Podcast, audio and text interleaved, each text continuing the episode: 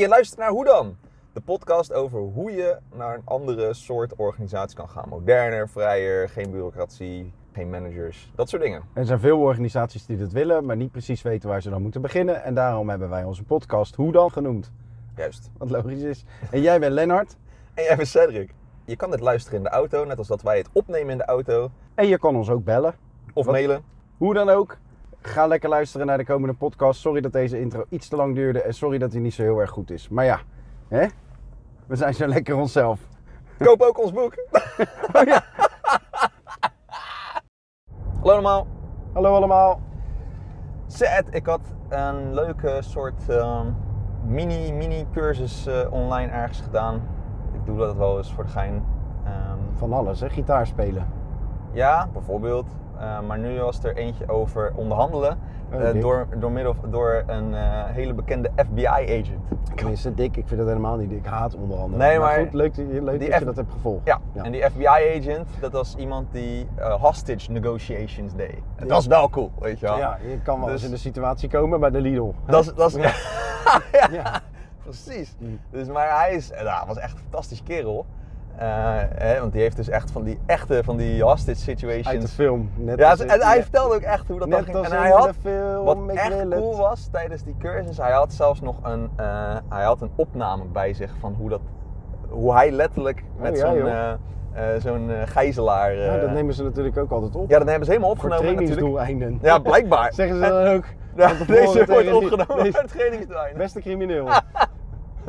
Dit gesprek kan worden Ja. opgenomen voor Ja, trainingsdoeleinden. ja, ik denk niet dat dat zo eh, eerder voor, eh, voor criminal indictment of zo, weet ik veel. Maar in ieder geval, het was een Engel, even dus een Amerikaanse gast en die vertelde over, was super interessant. En ehm, eh, wat, die, wat ik interessant ook vond van zijn hele cursus, was hij had het eigenlijk over eh, gesprekstechnieken die ik als psycholoog zeg maar ook heb gehad. Ja. Ehm, die ging hij dan, maar hij vertelt zo een soort van een beetje op een vrij gemakkelijke manier. Ik vond dat bij psychologie dat het dan een beetje een soort wollig of eh, moeilijk werd uitgelegd soms. Maar hij vertelde het heel erg eh, simpel. Mhm. En waarom is het nuttig? Of waarom is het ook een beetje geschikt voor de podcast? Hoe dan? Is als je natuurlijk in. ehm, je hoeft niet per se te onderhandelen die, met die gesprekstechnieken die zoals hij benoemde. Maar de gesprekstechnieken die hij gebruikt is eigenlijk er heel erg voor om heel veel informatie uit de ander te halen, zodat je beter weet hoe je op diegene kan inspelen en beter in zijn of haar belang kan handelen. Mhm. Ehm, wat heel erg nuttig is voor eh, naar een andere soort organisatie toe gaan, want je wil heel veel input vanuit verschillende mensen krijgen, Ja. zonder dat je je eigen eh, eh, idee alleen maar op tafel pleurt. Mhm. En eh, je wil een beetje horen Jij moet doen zeggen. wat ik wil. Ja. Nee, precies. Ja, je wil natuurlijk weten wat, wat wil je nou echt. Je gaat en, het belang van die ander ga je achterhalen Juist. en bespreken. Ja, want dat is in principe wat hij natuurlijk als een hostage negotiator eh, probeerde te doen. Was Mhm. wat wil die gijzelaar nou echt? En Ja. wat hij dan bijvoorbeeld tegenkwam natuurlijk was dat eigenlijk zo'n gijzelaar... Wat er gebeurde was, die hadden bijvoorbeeld een of andere ding beroofd. Of Ja. probeerden iets te beroven. Eh, dat ging een beetje mis. Er werd al op een alarmknop gedrukt. Opeens stond er heel veel politie buiten. En ja, kut, wat nu, weet je wel? En wat ze dan doen is, dan gaan ze maar mensen gijzelen of zo. Want Ik heb er toch altijd wel een beetje mee te doen, met Ja. die mensen. Ik Ja, denk, ze- ah, je probeert wat en het lukt niet. Ja, Hè? het is, het is mislukt en dan Ja. zitten ze dus vast en dan, ja, dan weten ze niet wat ze moeten doen. En in paniek eh, gaan ze dan wapens op mensen richten en zeggen ze, ja, we hebben gijzelaars. Mhm. We, ja, eh, we gijzelen mensen. Nou. En wat hij dan doet, is hij gaat heel erg, natuurlijk, hè, die mensen zijn helemaal gestrest. Dus wat hij doet, is hij gaat eerst heel kalm, gaat hij praten met ze. En eh, hij gaat gewoon zeggen van, nou, eh, dit is de situatie en ik ben die en die. En hij vertelt gewoon hun na- zijn eigen naam. En eh, hij is gewoon eigenlijk vooral nieuwsgierig. Dus op een Mhm. nieuwsgierige manier gaat hij gewoon proberen te vragen van, nou, hoe ben je in deze situatie gekomen? Wat is er allemaal gebeurd? En wat wil je uiteraard? Mhm. En we gaan er gewoon samen proberen uit te komen. Ehm, op een relaxte manier, zodat het goed gaat voor iedereen. Ja. En eh see where it goes. En wat hij, dan, wat hij dan veel doet om erachter te komen wat, diegene, wat die mensen willen. Want vaak willen ze het niet echt zeggen wat ze eigenlijk echt willen. Mhm.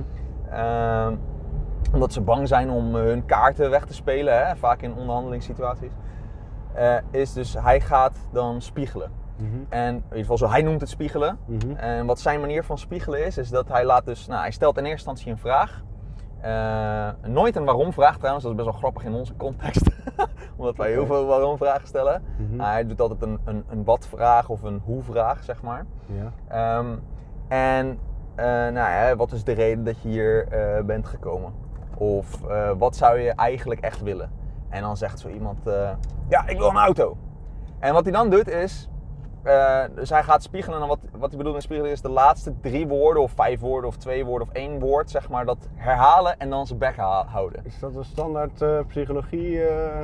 Ja, een beetje. Wat psychologen doen, die doen het iets, dat noemen ze parafraseren in het, Ja. met psychologie. En dat is eigenlijk de, hetgeen wat de, wat de persoon het laatst heeft gezegd, nog een keer herhalen, maar Ja. dan een klein beetje op een andere manier. Ja. En dan een stilte laten vallen om diegene dan uit te laten leggen hoe of wat. Oké. Ehm, dus eh, weet ik veel.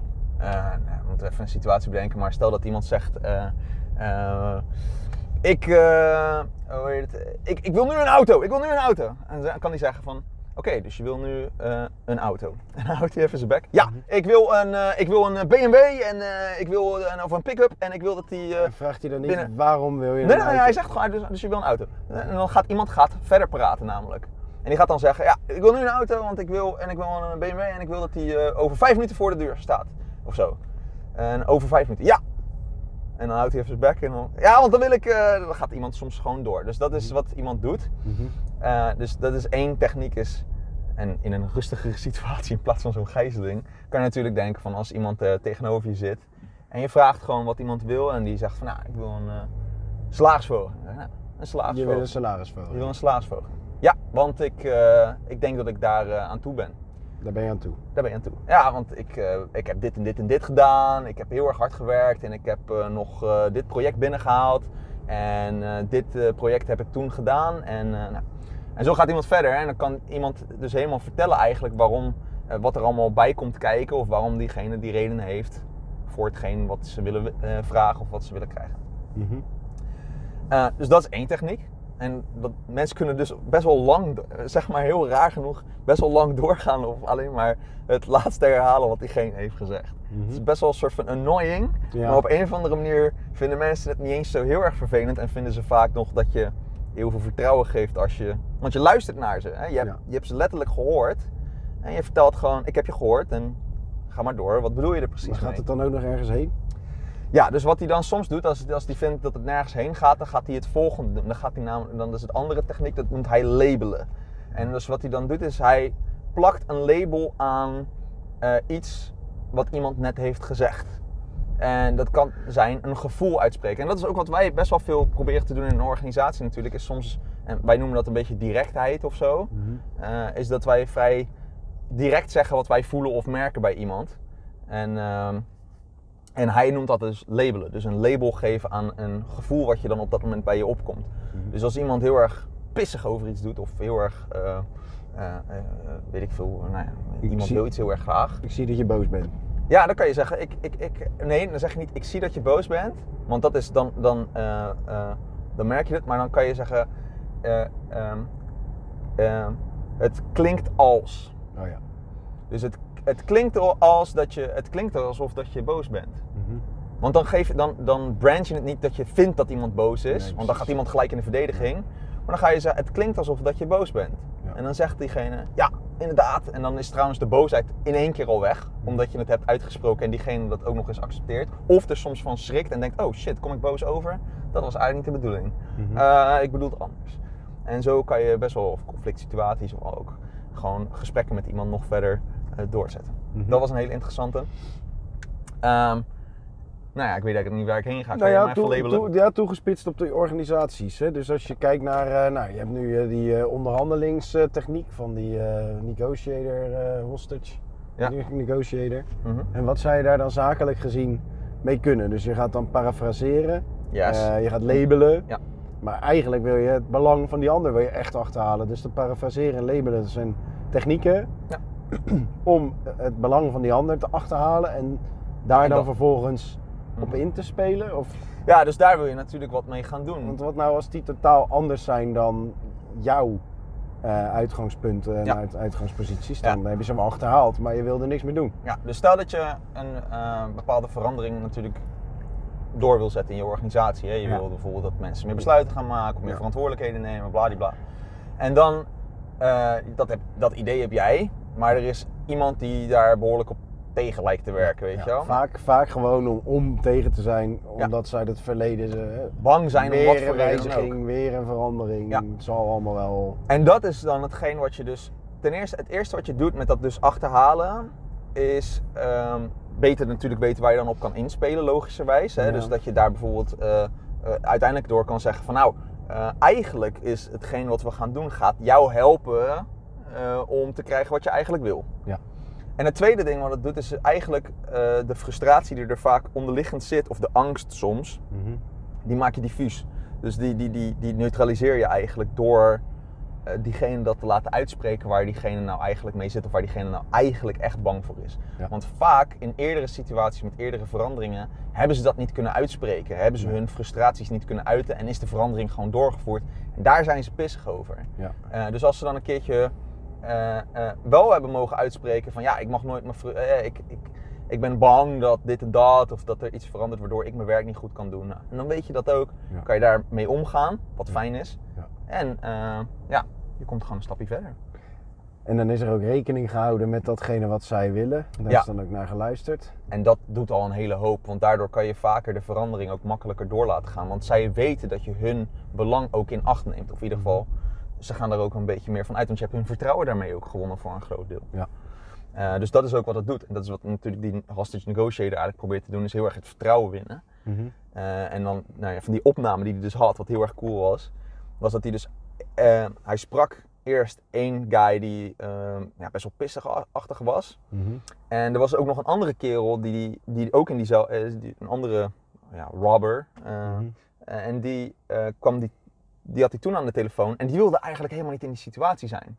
Die vond het eigenlijk kut dat hij nu in deze situatie was beland. Die wilde helemaal geen mensen gijzelen. En die wilde eigenlijk weglopen. En toen ging die samen dus met die hostage negotiator, daar kwam hij dus achter.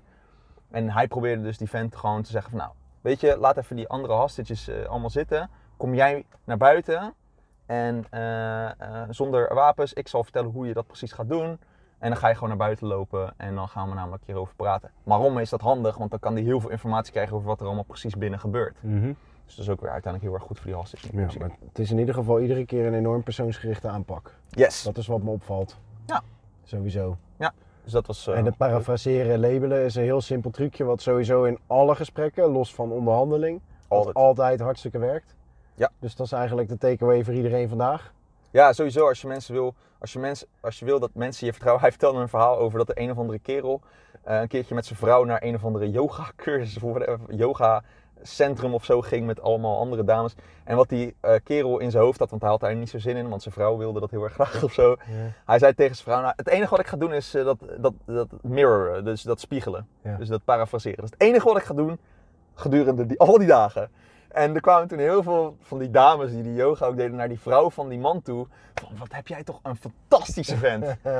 Echt geweldig. Wat een heerlijk aardige kerel. En het enige wat hij deed was parafraseren en niks, niks anders. En ze vonden hem fantastisch. Wat Ja. een interessante man is dat ook. En die wilde veel meer met hem opschieten en zo. Terwijl hij nul van zichzelf had laten weten. Hij had het enige wat hij had gedaan is naar hun luisteren en ze een beetje aandacht geven. En hun laatste paar woorden herhalen elke keer.